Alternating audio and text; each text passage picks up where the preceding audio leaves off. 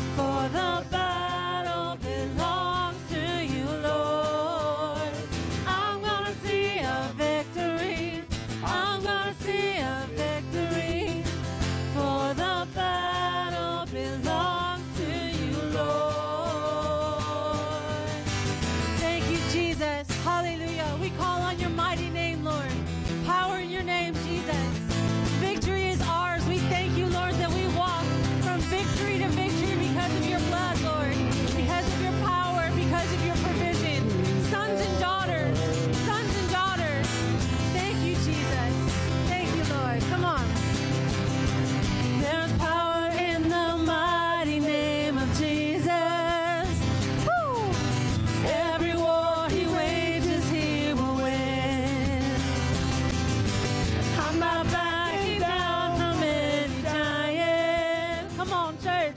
I know how this story ends. Yes, I know how this story ends. I'm gonna see a victory. I'm gonna see a victory. For the battle belongs to you, Lord. I'm gonna see a victory. I'm gonna see a victory. For the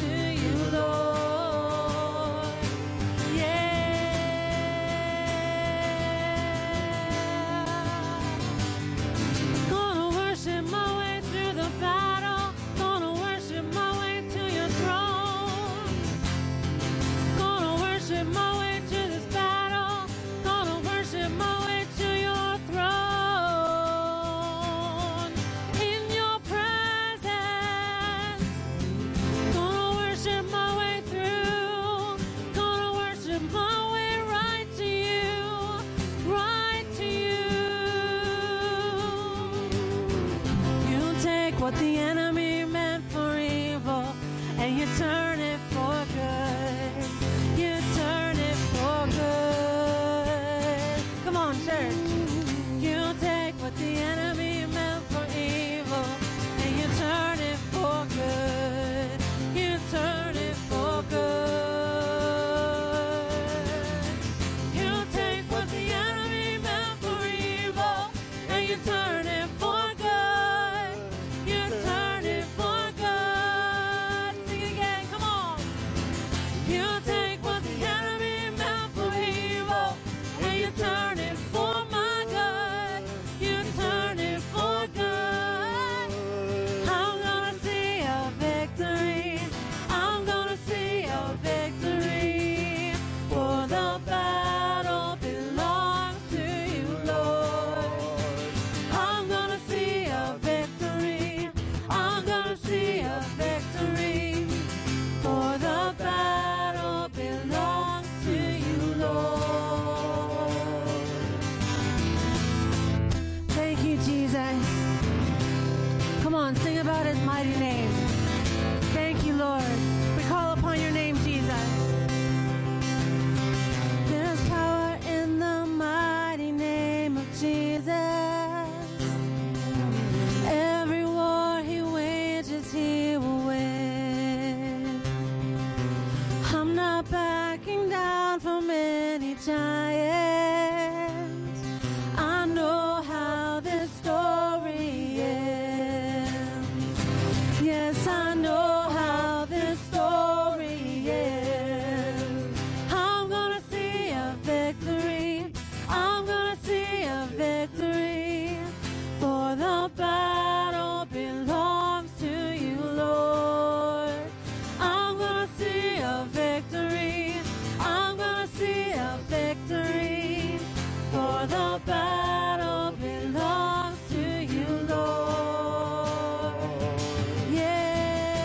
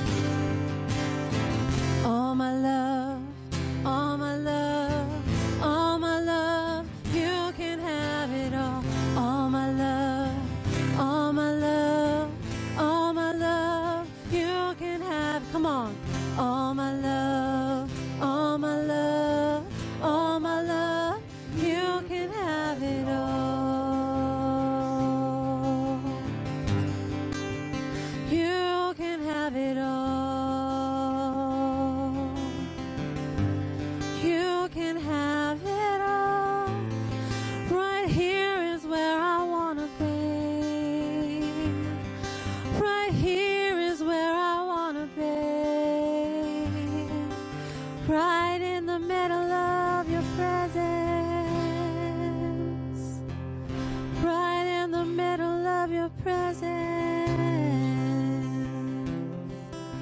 Thank you, Jesus. Holy Spirit, come. Meet us. We give it all to you, Father. If we see the victory now, in our time or not, we give it to you. If we understand or not, we give it to you. We thank you that your word is yes and amen. Your word is what we can stand on. Your promises are for us, trustworthy. So we just come into your presence. We give it all to you, all of our plans, all our desires, all our hopes, all our grief, Father, all our heartache, right here at your feet. Yes, Lord. Right here. Thank you, Jesus. Thank you, Lord. So here it is, my alabaster heart. I'm keeping nothing back from who you are. The hidden treasure veiled by key or lock. You're a lifetime worth of worship, and it's only just the start. So here it is, my every waking day. The minutes, hours, years of endless praise. For you're worthy, far beyond all I could say. There's a lifetime worth of worship and the nuance of your name. Let it rise like incense, my whole life, a fragrance every ounce. You're broken at your feet. My every breath, my heart's cries, these lines sing over you, my worthy King of Kings.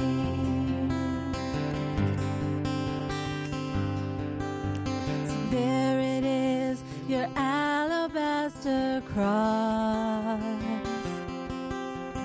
giving all you are for all I'm not. I can't believe kind of king you are.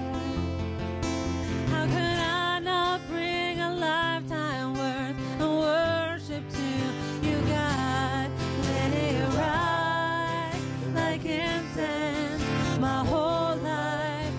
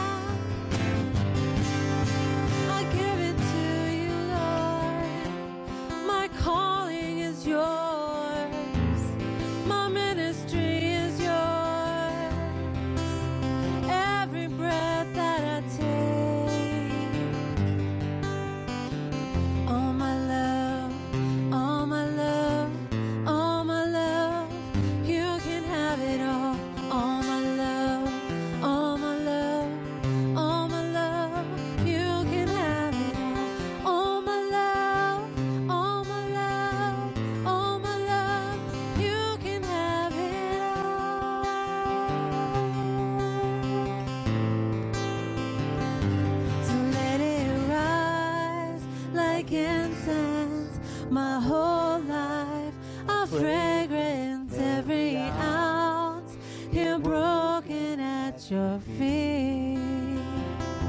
My every breath and offering, my heart cries, these lungs sing over you, my worthy King of Kings.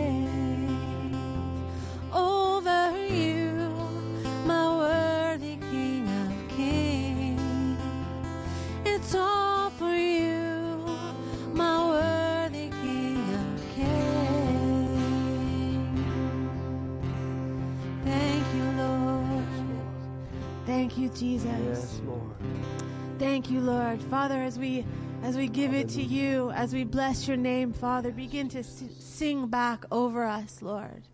Over again, Father, remind us who you are. Remind us of your promises. If you said it, it will happen. Hallelujah. We're going to continue worshiping, church. I want to encourage you, man, if there's something in your heart and your spirit that you've let die because you haven't seen anything, any fruit from it, I feel the Lord is speaking this morning to us, saying that He's rebuilding our foundation of faith. He's restoring the soil. He's putting rich soil where it's been dry and poor for growth. He's pouring rich, fertile soil where it's been so empty. So if you are holding on to something this morning from the Lord that it has been buried, has been left to get dry and lonely, the Lord wants to remind you that He is restoring that. I believe He's restoring it right now. He's rebuilding the foundations of some of our families that have been in ruins. He's pouring fertile soil. You can't see it. You don't know what's happening, but it is wet with promise. Thank you, Jesus. Thank you, Jesus. Thank you, Lord. We thank you, Father, for what we can't see. Thank you, Lord. Thank you,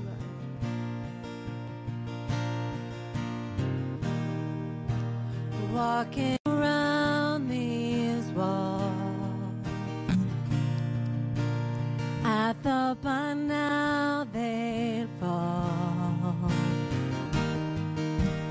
but you have never failed me yet.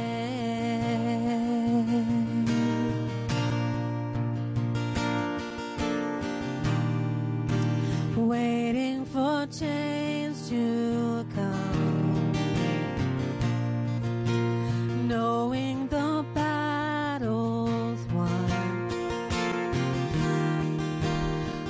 you have never failed me yet.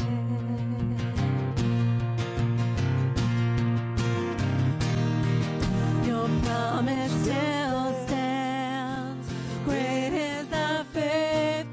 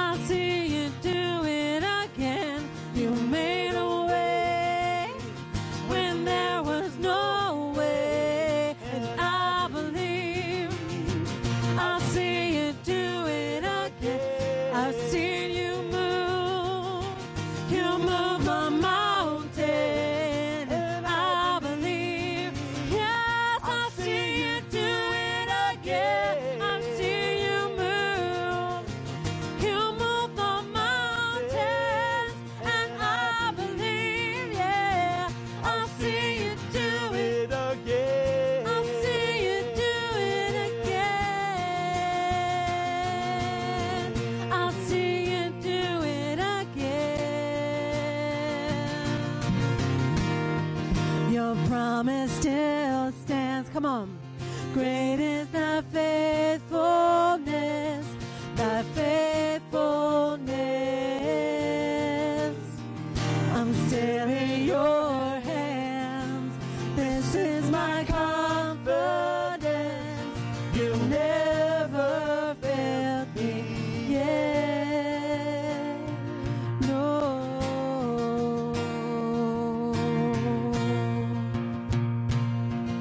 Come on, let's let the Holy Spirit move.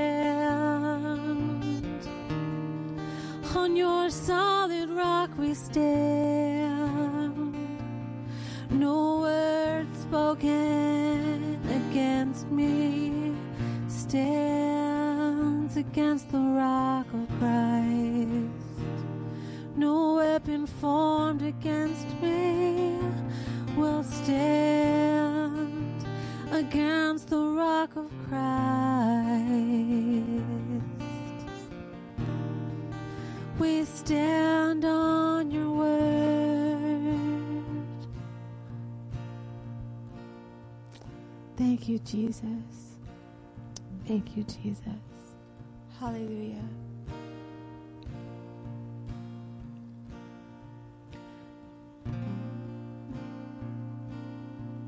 Thank you, Lord.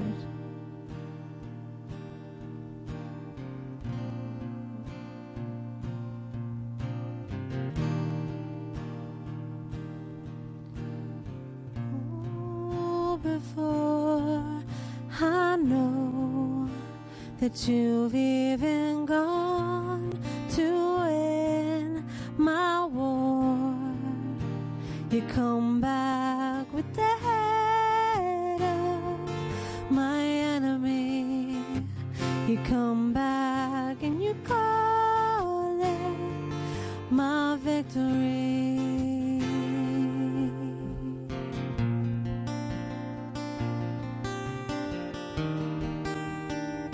Jesus, Father and friend, you go before.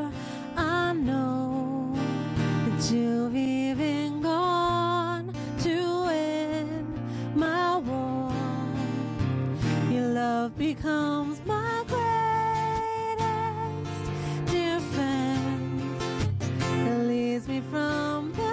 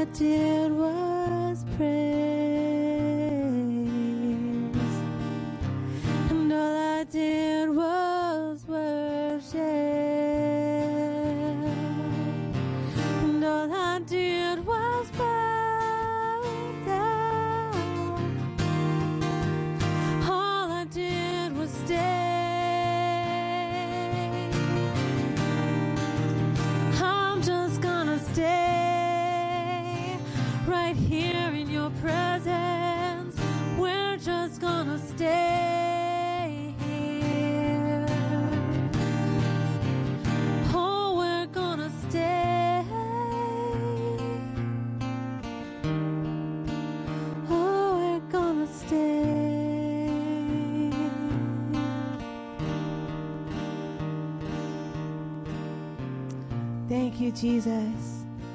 We love you, Lord. We love you so much, Father. We just want to be where you are, Lord. We trust you, Father. We trust you in the middle of a mess. Yes, Lord. I thank you, Father. I thank you, Lord, for speaking. Holy Spirit, thank you for breathing over us. Yes, Lord. Continue. Intercede on our behalf. Yes, Lord. Thank you, Jesus. Thank you, Lord. Hallelujah. Hallelujah. Join me in prayer for just a moment, if you can, at home or wherever you might be today. Father, we pray to you. We come before you. We worship you. Lord, thank you for your grace and your mercy today. But Lord, our hearts are focused on many in our own church, and I'm certain other churches that have loved ones that are afflicted with this coronavirus, this COVID-19. Father, we pray for divine healing for those that are sick. We pray for those that have been exposed to it not to get it. We pray for your comforter, your Holy Spirit, to minister to those families and loved ones that have lost their loved ones to this disease. And Father, we pray for America. We pray for the world. We pray for, Lord, we just pray for you to move in such a way that you would get glory out of this somehow, that you would allow your will to be done through this, and that when it's all said and done, we as your church will be much better for it. So we look to you, Lord, for our help and our guidance right now. We turn to you. And Lord, not only those problems, but the other problems that we all deal with all the time anyway. We lift up all these things before you today. And just pray for your touch, your healing touch, body, soul, and spirit to be upon your people in a very special, special way. So Lord, thank you for receiving our praises. We seek your blessing over the rest of the service this morning. Lord, let your perfect will be done in all these things. Hallelujah. In Jesus' name we pray. Amen. Thank you, Stacy. Stacy, I missed you last Sunday. I missed you. I worshiped from home. It was great. Yes, but it wasn't the same. Well, all right. Let me get situated here. I want to greet everyone at home. God bless you. So glad that you're joined in this morning. Spread the word by hitting your share button if you can, and write down your comments. We'll check later. But I want to greet you all in the name of Jesus and remind you of our live stream schedule. Every Sunday morning, 10:45. Every Sunday night at 6. We are starting a new thing this coming week. On Tuesday and Thursday, we're going to be live streaming at 12 o'clock noon, from 12 to 12:30, just to have a little contact with you, share a devotional and a scripture. And of course, Wednesday night is our midweek Bible study, Wednesday night in the Word at 7. We also have some Zoom meetings. We have Sisterhood and Brotherhood. Nexus Zoom meetings are happening. Please contact the leaders of those ministries for more information about that. I think that's it for right now for announcements. I'm going to ask Pastor Bill to come up here. And you have an announcement? Come on. Yeah. Just want to remind someone, I can't leave without saying it. I feel the Holy Spirit, even in worship, wants to remind someone that He is the God who brings dead things to life and calls things that are not what they are. So I want to encourage somebody or many to begin to pray in a different way, to begin to believe and speak the things that are not, that you do not see as if they were, because He brings the dead to life. Amen. That's it. Amen to that. What a blessing. Thank you. What a blessing it is to be here to worship God. And, this is a different time, but it's still been a blessing. You know, we had a men's Zoom meeting on Thursday, which talked about joy, the joy of the Lord. You know, we had like 15 men on there at one time, and we were talking about joy, and what a joy it was. Thank you, Pastor Wayne. We also had a Nexus meeting on Friday night, and also the message was about joy. And for those who couldn't be there, I sent if you want the message, I did record it. So I did send it to a couple of people that couldn't be there, and they did watch it afterwards, and it was a blessing to them. And you know what? I think that's what the Lord wants for us. He wants us to have His joy. The joy of the Lord is a gift from Him. It's part of the Holy Spirit. When we get saved, we receive His joy. It's His joy that we receive, you know. And led me to the scripture, 1 Chronicles 29, when David was getting ready to make the tabernacle. And he said in verse 14, he says, "But who am I and who are my people that we should be able to give as generously as this? Everyone comes from you, and we have been given you only what comes from your hand." So what's been given to us is from His hand. But verse 17 really hit home with me this morning. It said, "I know, my God, that you test the heart and are pleased with integrity. All these things I have given willingly and with honest intent. And now I have seen with joy how willingly your people who are here have given to you." You know, what a joy, you know, just hearing David's heart there, that he was in such joy because of the givings that were coming from the people. It brought so much joy to him. And I think, you know, that's what happens. You know what? It brings joy to me to see the giving that's been coming to the body of Christ still. I know it brings joy to Pastor. It brings joy to the body of Christ to share that with you. So, you know, as usual, there's a couple of ways you can give. You can give online on the website, New Life AG, or you can give through mailing to the church at 966 Main Street.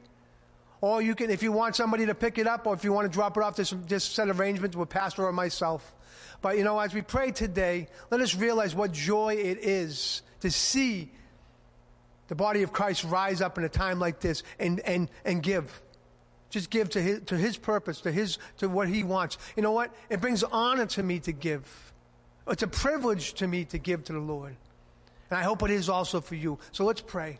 Lord, I just thank You, Lord, that we can give to You. I thank You, Lord Jesus, for the joy in my heart to give to You, Lord, and the joy to see others giving, Lord. What a blessing it is that we are still, you know, we're Yours. We are Yours, Lord. We thank You for that. And that's why we have this joy, because we are Yours. You are on the inside of us. It's not what's on the outside, it's what's on the inside that matters, Lord. And I just pray today, Lord Jesus, that You will just place Your, let us tap into that joy on the inside of us through Your Holy Spirit right now, Lord. And just have a joy knowing, Lord Jesus, what we can give, that our offering is a blessing, that our offering is honorable to Him, Lord. Let us pray, let us raise that up to Him right now. In Jesus' name, amen. Looking forward to seeing you all soon. God bless.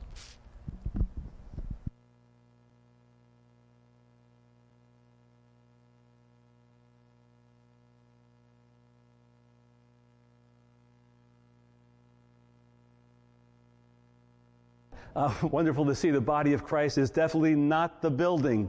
We see the community of saints gathering together, and it's such a blessing to see that happening in many different ways. I want to encourage you to contact one another as you're able to.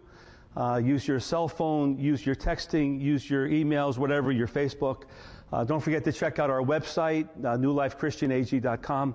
All of the live streams, by the way, are recorded, and they're put on our YouTube page, which is New Life Haverhill. So feel free to spread the word that way, too. Well, I want to introduce our speaker this morning, Paul Cortese. Paul Cortese came to Haverhill to come to Bible college, but he left with two things. He left with a degree, and he also left with a wife. Amen? So Paul and Dulce were married in 2018. Incidentally, they were married at our former church, Harvest Time Assembly of God in Greenwich, and Pamela and I were happy to be there for that occasion. Paul graduated last year, 2019. He's awaiting his license to preach at this time.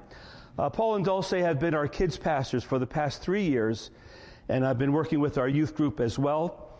And during this quarantine, they've been very busy ministering to our children on live stream every night at 7, and every night, Monday through Saturday and Sunday, and then Sunday afternoon at 1 o'clock, having a special teaching for the children. So we're blessed to have our brother Paul share the word today. He's also a great sports enthusiast.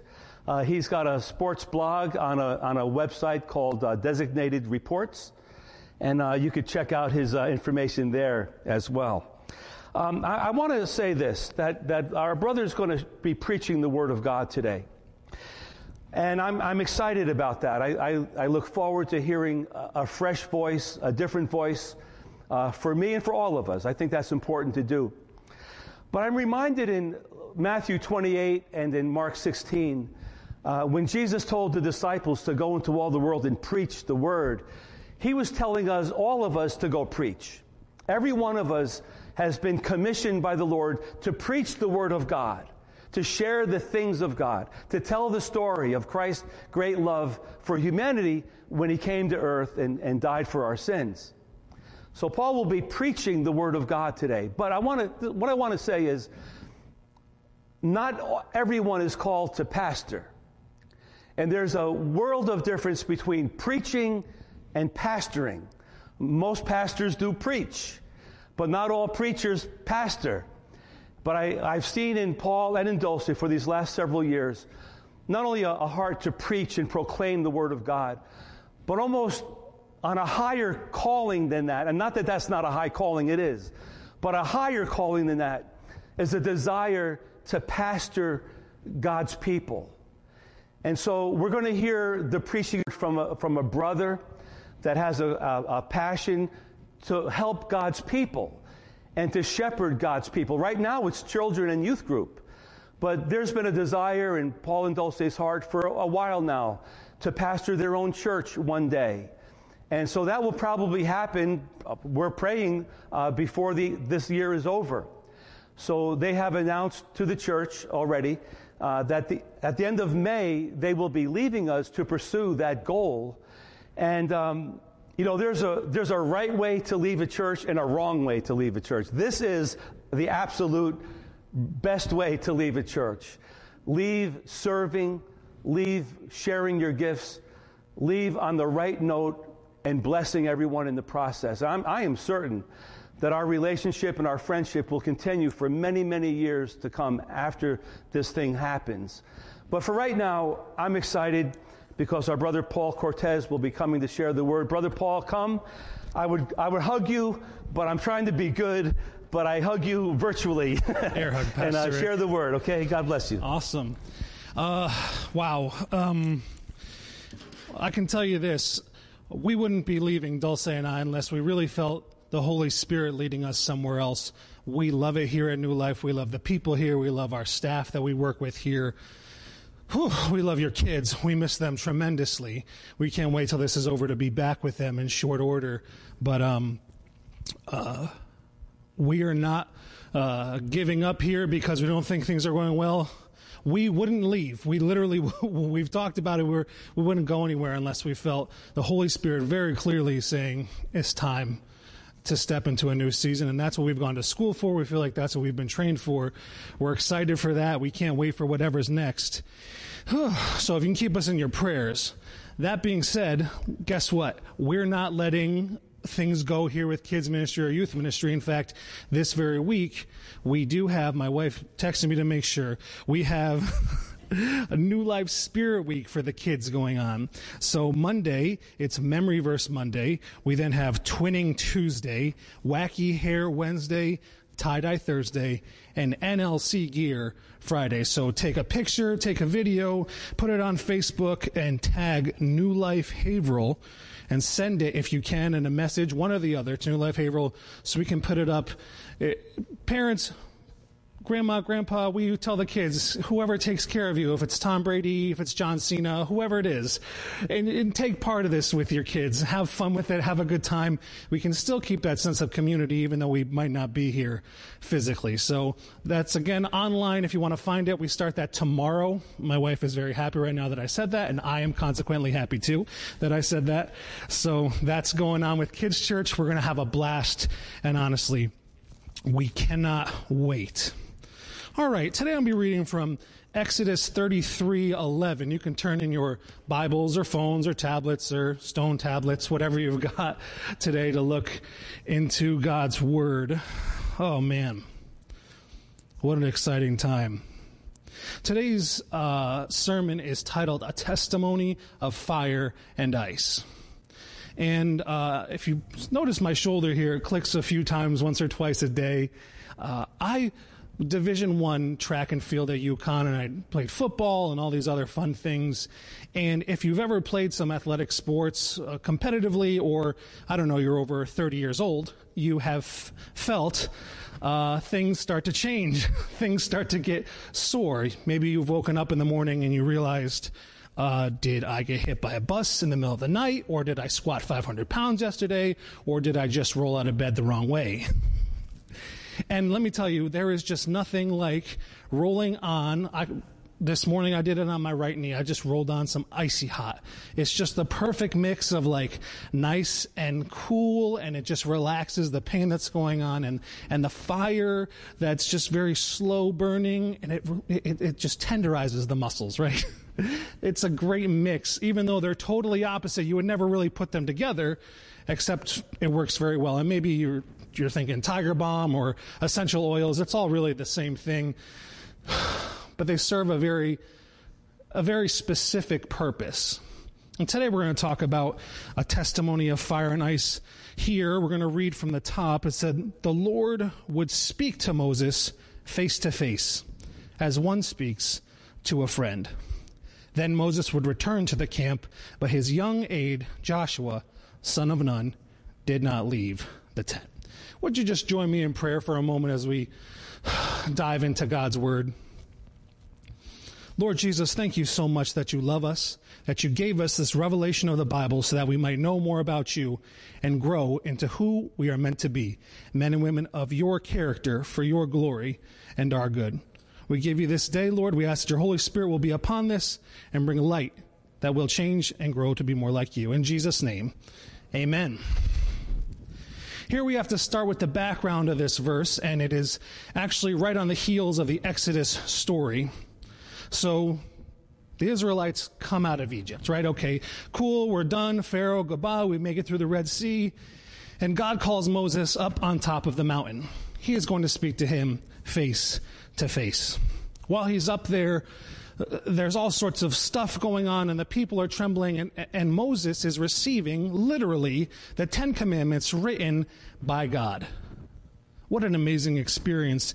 And yet at the same time, the people of Israel, who have just seen the very miraculous things and wonders that God has done to humble the most powerful nation and the most powerful man in Pharaoh that lived up to this point, they have seen it with their own two eyes, and they do the only logical thing and say, Aaron, build us a golden calf. That doesn't make any sense. And yet they are very clear, here's all our gold that we just got for leaving Egypt. Let's build a golden calf. Let's worship this, like this is what brought us out of Egypt. When God is very open about who he is. I am, he tells Moses from the very beginning, but we'll get to that stuff later. When Moses comes down off the mountaintop, he's filled with righteous anger at this point, and he takes the two stone tablets and he casts them down and destroys the golden calf. Those who worshiped it are swallowed up into the earth, and God's anger burns against the Israelites. A plague breaks out amongst the people until God's wrath is fulfilled. When the Israelites moved place to place on their journey from Egypt to the Promised Land, his presence was supposed to be in the center. And when they settled down for the night or for however long, his physical presence was supposed to remain in a tent in the center. A group of people would be here, a group of people would be there, settling all around. It would be both symbolic and literal that God's presence was in their midst. If we look here in Exodus 33, it happens right after they worship the golden calf, right after the plague breaks out. And Moses and God say, we're good here. We're not going to be with you people. You're going to be away from us for now. Moses walks outside the tent, walks outside the community, and puts up this tent of meeting. It's away. It's removed. God's presence is removed from the people. Their sin has separated them.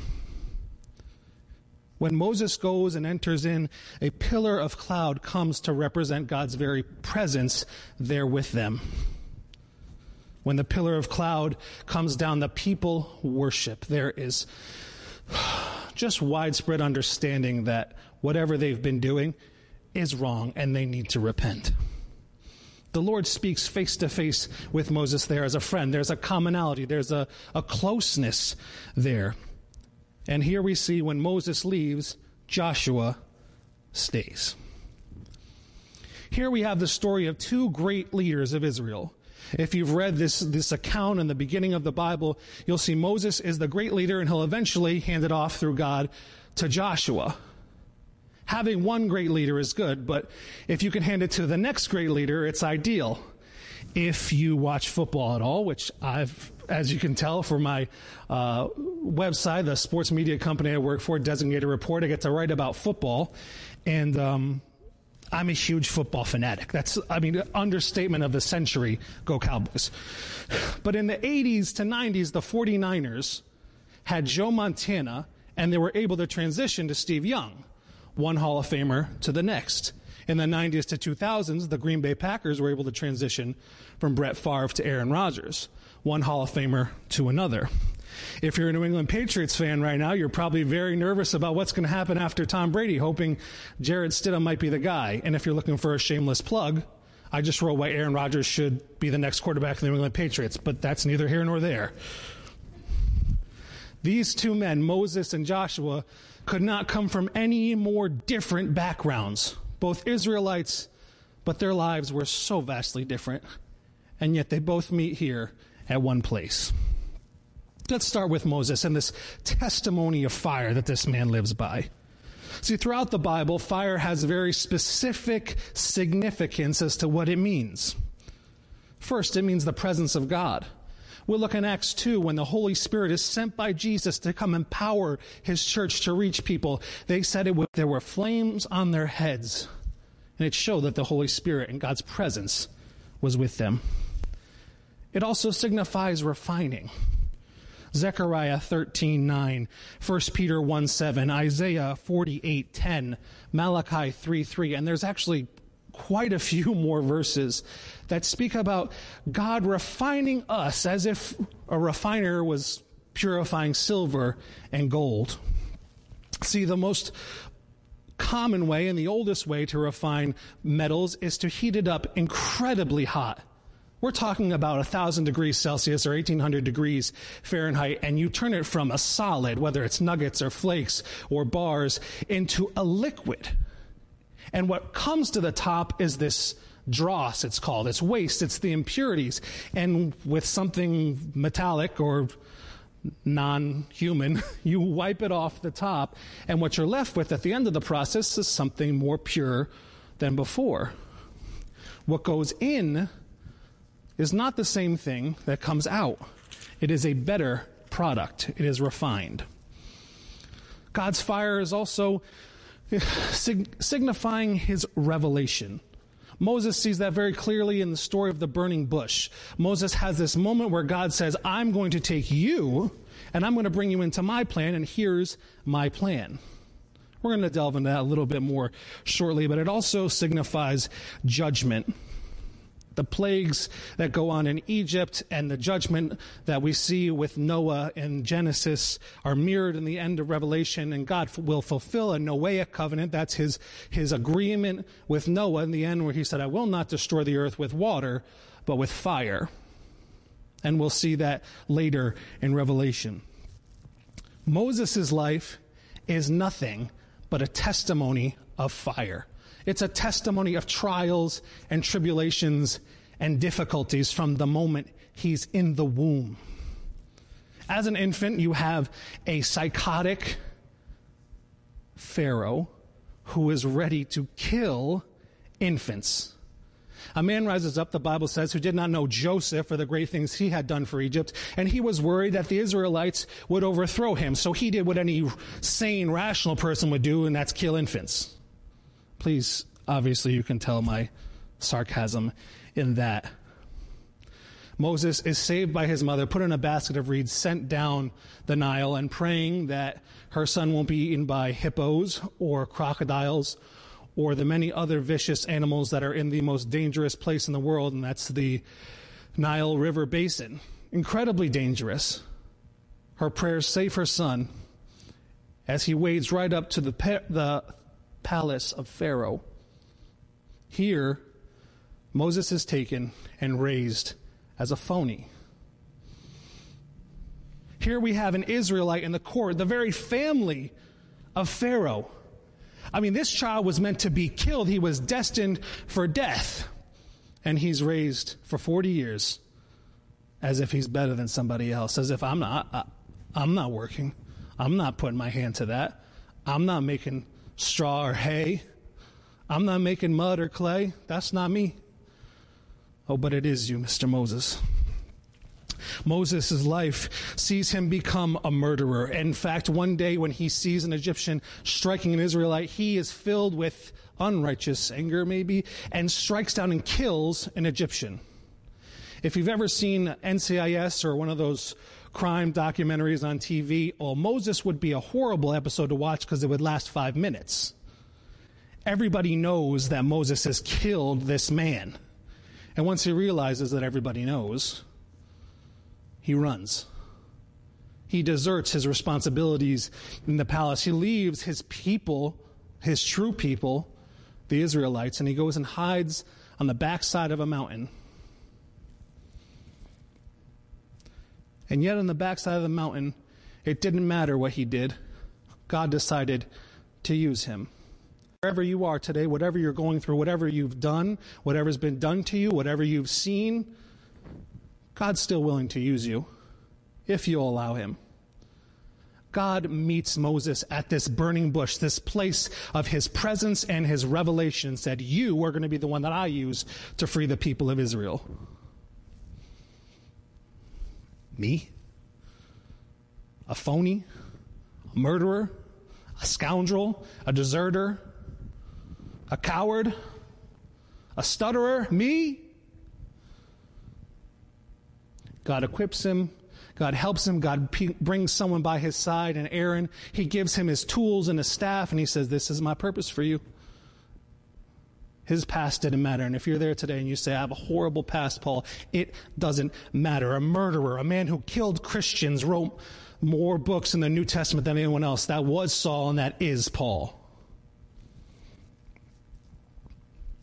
When Moses goes back to free the people of Israel, he frees them from the Egyptians. In the midst of all that, while he's doing something good, the people start to murmur.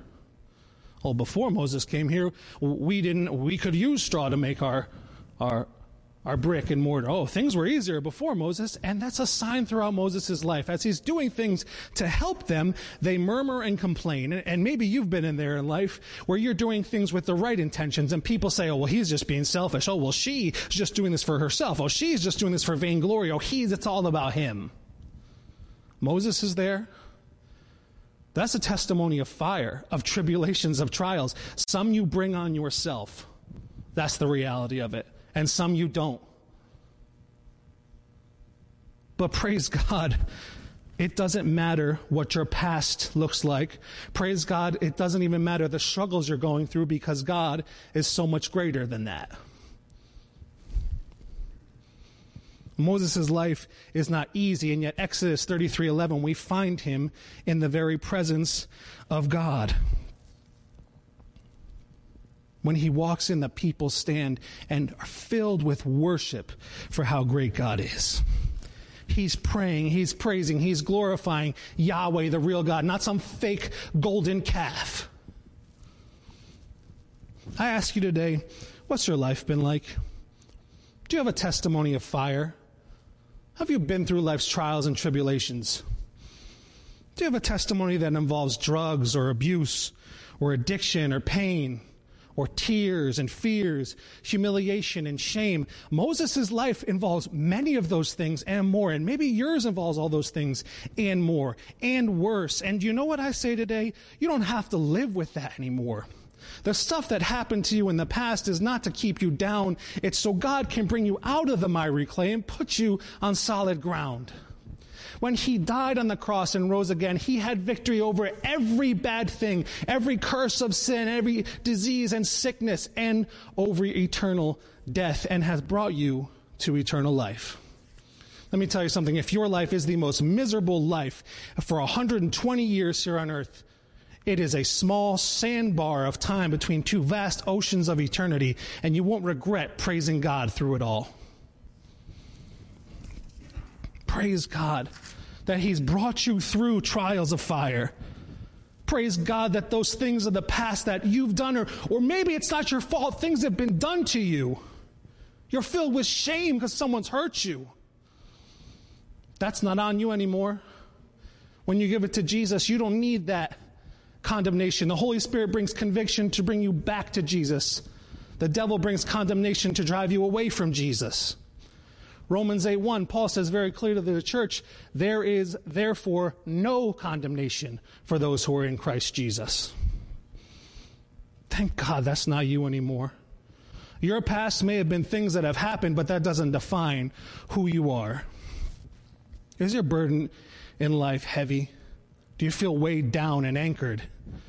Matthew 11:28 says, come to me, all who are weary and burdened, and I will give you rest. Thank God, praise God, that his grace, Charles Spurgeon, they called the Prince of Preachers, he would call it prevenient grace. Even before you were saved, he was protecting you from even worse things to happen. He saved you from death without Jesus so that you might find life in Jesus, both in this life and eternity. Romans 5:8 says, while we were yet sinners, Christ died for us. Even before you knew that you needed Jesus, he still cared, he still loved you, and he still reached out for you. That's worthy of praise. If you have a testimony of fire, it glorifies the grace of God, the free gift that he's given you.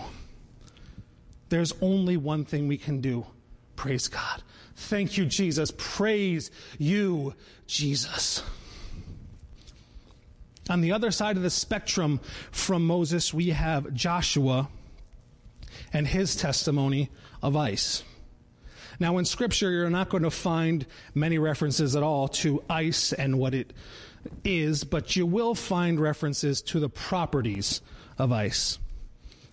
Ice preserves things. It extends, right, the shelf life of things. It holds something for later. Joshua is born a slave. He doesn't have the luxury of Moses to live in Pharaoh's court and be raised with all the nice foods and the nice accoutrements.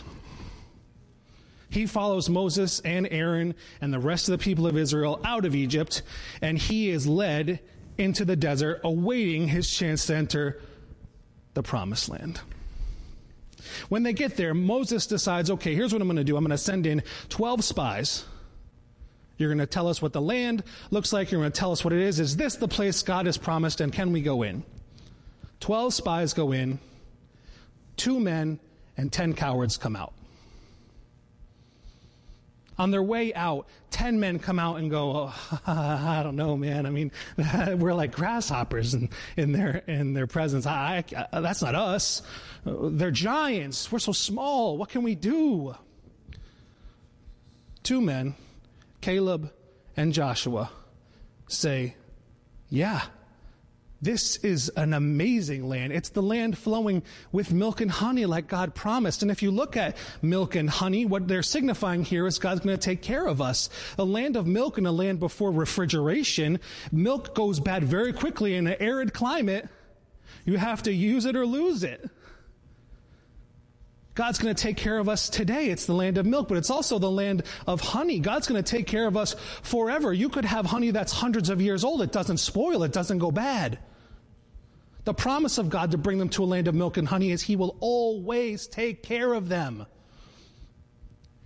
And 2 men decide, we're going to believe in that promise. And 10 men decide, listen, this ain't for us, man. This Nah. And they turn the whole congregation, they sour the whole congregation against God's promise.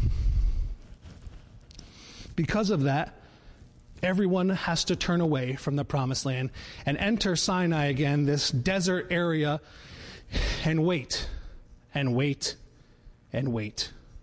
An entire generation of Israelite adults who did not believe God, who were the ones who came out of Egypt and saw God's hand move, but didn't believe here, they have to die. All of them, except for two. Caleb and faithful Joshua will enter the promised land and conquer the promised land because of the promises of God. When Moses dies, who takes over? Faithful Joshua. Listen, we know how ice and cold stuff and refrigeration is used today. And thank God for that. Thank God for freezers. I know during quarantine, frozen pizzas, anybody, you know? Okay, for the healthier crowd, broccoli florets. I like broccoli too, so no worries. For chicken, for beef, for ice cream, like cookies and cream that you eat at 8 a.m. because we're in quarantine and there's no rules anymore, okay? Don't lie and say you don't do that. It's okay. I got you. No worries.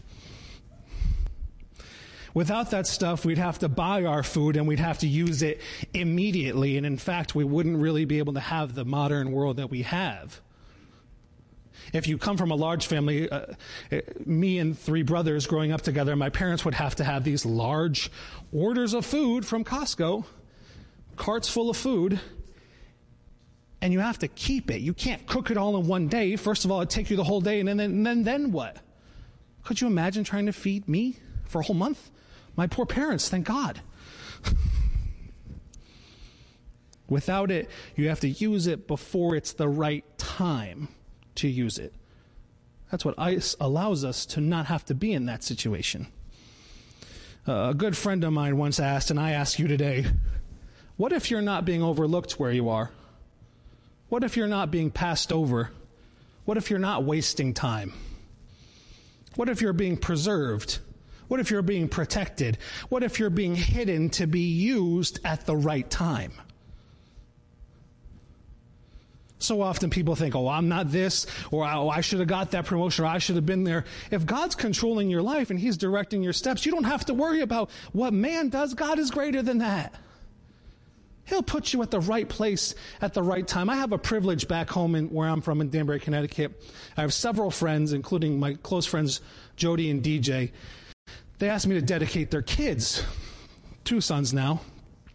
And my mom actually instilled this in me as a child, and I pray this over them very specifically for divine timing. That you won't be at the wrong place at the wrong time, but you'll be at the right place at the right time. A testimony of ice is a testimony of divine timing. You know, we hear these amazing testimonies, right? These testimonies of fire that God saved me from drugs, God saved me from being in gangs, the depths of despair. And some of us choose to rob ourselves of joy because we compare ourselves to others. I've heard people say, I don't have a good testimony. It's nothing like that. I didn't go through what he went through, or she's been through far worse than me. I have no testimony. People will say, I have no testimony. And let me tell you something. Nothing could be further from the truth. Nothing could be a greater lie from the devil is that you don't have a testimony because you didn't go through some of those things. We put on this garment of testimony shaming, and then people who give these testimonies of what God's brought them out of, they don't do it on purpose. They don't mean to shame people into being silent. They tell of the great things God has done, and that's what we should do, like we said before, in a testimony of fire. But a testimony of ice, some people think, well, that's boring, and nothing happened. Listen, as a graduate from North Point Bible College, I've met some amazing people, who God has brought out of being prostitutes. We've seen people who were drug users, who were drug sellers, who were gang leaders. And in our own church, we have our good friend Jesus, who was very much involved in the Latin Kings. And all of them, without fail, will tell you the exact same thing. I wish nobody had to go through the same thing I went through. You look at Jesus with Leaving the Streets ministry here in Haverhill and the amazing things he does. He tries to make sure that there aren't more people with his testimony. That instead of wandering in the desert for 40 years, they accept the promises of God and the offer of grace and mercy from God and walk in that daily. Praise God that in his infinite wisdom and mercy, you were kept from the trials and fires of life. If you were raised with two parents, what a blessing. Two parents who weren't divorced, what a blessing. If you've done well in life, what a blessing. Listen, if you're from America, and I'm not talking about like America's perfect. I'm talking about you have running water. There's no civil war going on. You're not a refugee like our good friend Thierry who had to leave his country because people are trying to kill him. Thank God. Lamentations 3:23 says, his mercies are new every morning. That's not stale. That's not a boring life. That's not no testimony. Every day is a testimony. Every day we thank God it'll go through that. And we should pray for our brothers and sisters who do go through that, but thank God that we don't. A testimony of ice is worthy of, God is so much so worthy of our praise because we haven't gone through that. His mercy has held back things which could have come our way, but didn't. Thank God. All we can do is say, thank you, Jesus. You're so worthy. Your mercy is so great that I could have been in one of those horrible situations, but you've blessed me here. His mercies, Jeremiah said, are new every morning. That is fresh. That is real. That is something you can praise God for every single day.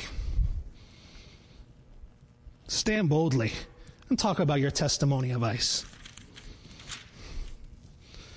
So we have a testimony of fire and Moses, and we have a testimony of ice in Joshua. And both of their lives intersect at this one place, the tent of meeting, the place where they worship God. Moses goes in and meets God face to face. Moses goes in and talks with God and communes with God and intercedes for the people and praises God. And when he leaves, Joshua's still there. He's not going anywhere. He didn't even have any idea what he was being prepared for. He's just worshiping God. Maybe you think I'm hidden, but it's on purpose. I think sometimes God doesn't show us the fullness of the things we're going to walk into because we can't handle it. We'd be too scared. We might even be like the Israelites and be like, no, that promise is not for me. Maybe you've received a vision or a glimpse of things that are to come. And I would tell you today, if you have, hold on to that promise. Be the man or woman you're supposed to be. Be this Joshua who will not leave the presence of God and let God take care of the rest. You don't have to make God move. You don't have to tell God, this is the way you're going to do it. I stopped praying those prayers a long time ago. God, you have to do it this way. Enough with that. He is so much greater and so much more creative than I am. You want to talk about NFL draft trades? I can think of like trade a first and a fourth for this guy. But when we're talking about real life situations and things that God can do that I cannot do, he is limitless and infinite in his power and glory and majesty. He can do anything. If you need something, if you need protection, provision, something today, cling to Jesus. Whew. He'll take care of you. He'll give you a testimony of fire and a testimony of ice. What we do with those testimonies can only be one thing. It's praise God. Thank you, Jesus. Thank you, Jesus, that you saved us. You brought us out of the depths of life and you saved us. Thank you, Jesus, that you prepared a place for us that we would be safe from the difficulties of life, that we don't go through that. Listen, praising and worshiping Jesus, exalting Jesus, we can do in two ways. Number one is in song. Singing, dancing before God in joy. Like that's natural. That's a natural human reaction. If you're looking for some good songs, this is what I'm listening to these days. It's Refiner by Maverick City. Phenomenal. Graves into Gardens by Elevation Worship is incredible. Yes and Amen by House Fires. Living Hope by Phil Wickham. Their songs, they not only lift up Jesus, but they in fact teach us about who God is and how amazing He is. And we pour that out to God. And in fact, we lift up our own spirits by doing it. A part of worship, the other part of worship, is action. Gratitude is best spoken softly, but lived loudly. Someone can say they're very grateful, they're very happy for something that you've done, and then if they go out and they contradict those words with something else, so your nonverbal communication speaks louder than your verbal communication. If they contradict what they said, you'd be like, that person is not grateful. But if someone says, thank you so much, I'm so grateful, and then they go act like it, that's gratitude. You'll understand the sense of, wow, that person really is grateful. And don't we have things to be grateful for? Praise God in your words, in your worship, and your praise, and your song singing to Him. Praise Him throughout the day. Thank Him for the majestic things He does and His glory, and live it. Our testimony, a testimony is a statement of truth. It comes from the court of law, right? It's evidence, and our lives should be evidence. Our testimony of fire, our testimony of ice is an evidence of what God has done. His victory over sin and death is evident to others of how amazing He is. Matthew 23:37. Some of the disciples were telling about how great God was. And they were pulled in and they were threatened. They said, the Pharisees, the religious rulers of the time said, you don't talk about this Jesus anymore around here, or bad things are going to start to happen to you. And you know what they say? Their response is, we cannot stop speaking about what we have seen and heard. No matter what, their lives have changed. Man, you look at the two men who say this. I mean, just look at the life of Peter and the trials he has to go through. The torture, he's hung upside down by tradition. And then you look at John, who is preserved and kept. And even though people are out there trying to kill him and trying to make a mockery of God in front of all of Rome, God keeps him. God lets him stay to the last, to even write a book of Revelation about what's to come. Another testimony of fire and testimony of ice. Live your testimony out by honoring God in all you do, in word and in deed. Jesus said this very clearly in Matthew 22:37. It says, love the Lord your God with all your heart, with all your soul, and all your mind. Today, no matter where you are, no matter what you've been through, the good, the bad, and the ugly, whether you've been here with the testimony of fire, here with the testimony of ice, or somewhere in between, our natural reaction has to be praise God. And that's what I want to encourage you to do today, and find time this week. Thank God for whatever you've been brought through, whatever you've been preserved from. Praise God. Thank you, Jesus. Worship you, Jesus. You're so great. You're so magnificent. You're above all things. Listen, this physical life, it can be amazing. And there can be times that are awful. This week, in this past week or so, we've lost our good friend Stan Chris, who went home to be with the Lord. And this last week, I lost a childhood friend of mine, Jonathan, who went home to be with the Lord, both from coronavirus. Praise God that their death is not in vain. Praise God that because of what Jesus did on the cross, they are in His presence right now. And one day, no matter what, whether it's a rapture where God takes us out, or it's death where our body fails, we will be with Jesus. And we will thank Him and sing this great collage of so many stories of testimonies of what God's done. What's yours? Can we hear it? Can we see it? I challenge you this week. Let us hear it. Let us see it by what you say, what you do, and how you act. We're going to pray in just a minute here. that God would give you just a recollection of things that he's brought you out of and brought you through and kept you from. But I want to take a step back before we end, away from the tent, and another step back to the community. Moses took this tent and very clearly made it away from the people because of their sin.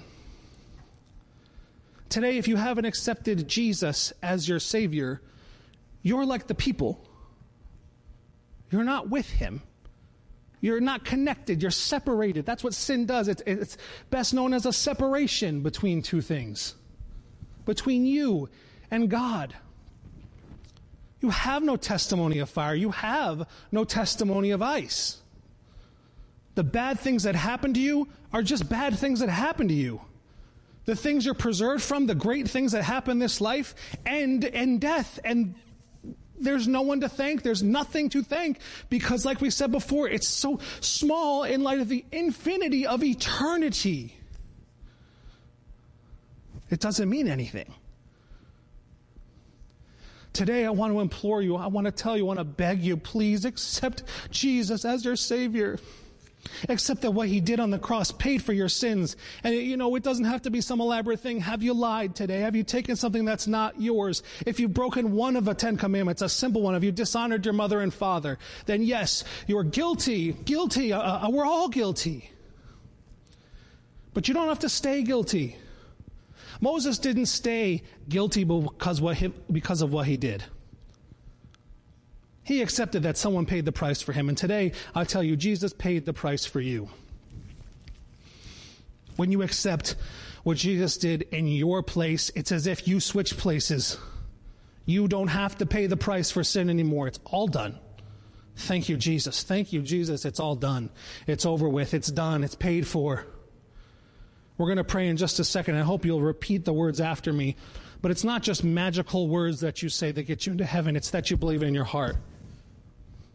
Say the words, yes, but believe that Jesus died in your place. He was that sacrificial lamb that died so that you might live. And then the bad things that have happened to you, the stuff that you've done, turns into a testimony of fire. And the things you've been protected from and the blessings you've been given really do become your testimony of ice. If you're a Christian, if you're a brother and sister in the Lord and you've already accepted Jesus, won't you follow with me and join with me as a token of belief that there are people who are coming to Jesus today? Thank God. Thank you, Holy Spirit.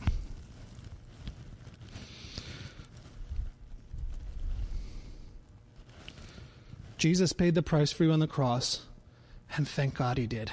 We're not left alone. We are not left alone in this life. Things can seem very dreary. Things can seem very down and hopeless right now with everything that's going on. Jesus is our blessed hope. He has victory over it all, and no matter what happens, you can be with him forever in heaven, and you can assure that today. We're going to pray together. Would you bow your heads, close your eyes, whatever you do, home, it doesn't matter. Just join me in prayer. Dear Jesus, thank you for dying on the cross. Thank you for dying for me. Thank you that you love me. I accept your free gift, and you are my Savior, and you are my King. I will live for you until I see you face to face. In Jesus' name, amen. If you prayed that prayer today for the first time, or if you meant it for the first time, the Bible says all of heaven is rejoicing that you've entered your name into the book of life. And today, if you already have that prayer deep in your soul, thank God. Oh, thank God. Your testimony will glorify Jesus forever. It's a sweet-smelling aroma to Jesus. Thank God. This week, wherever you are, whatever you're doing, find a way to praise God through your words. Find a way to praise God through your actions. We will see things change because we do this. We will see others change, and we'll see ourselves lifted up. Amen? Whew, man, God is good today. God is good. That's all we have here today for our sermon, but I do want to remind you of a couple of things. At 1 p.m. today, we have our kids' church lesson coming out that'll be online at New Life Haverhill. Many of us will be sharing it. That's specifically for kids, but if you're an adult and you want to watch too, please feel free. Tonight at 6, we'll be joining us in prayer again live here. Join us at that tent of meeting. Join us at that place of prayer where we can come to God and entreat Him and ask Him for things, and He'll answer your prayers. At 7 o'clock, we do our Bible bedtime stories. That'll be Dulce and I. We share that on our Facebook pages. We read a bedtime story for your kids, and adults are welcome to, as we learn more about God in a fun way. And at 7:30 tonight, we do have youth group on a Zoom call. If you want that information for kids 7th grade through 12th grade, please feel free to let us know. Reach out to us. We'll get you that information. Wow, thank you so much for listening, for taking part. We miss you dearly. I'm an extrovert, so not being with people is difficult, so I'll take what I can get here. But until we meet each other again, thank you, God bless you, and we'll see you soon. Take care, everybody.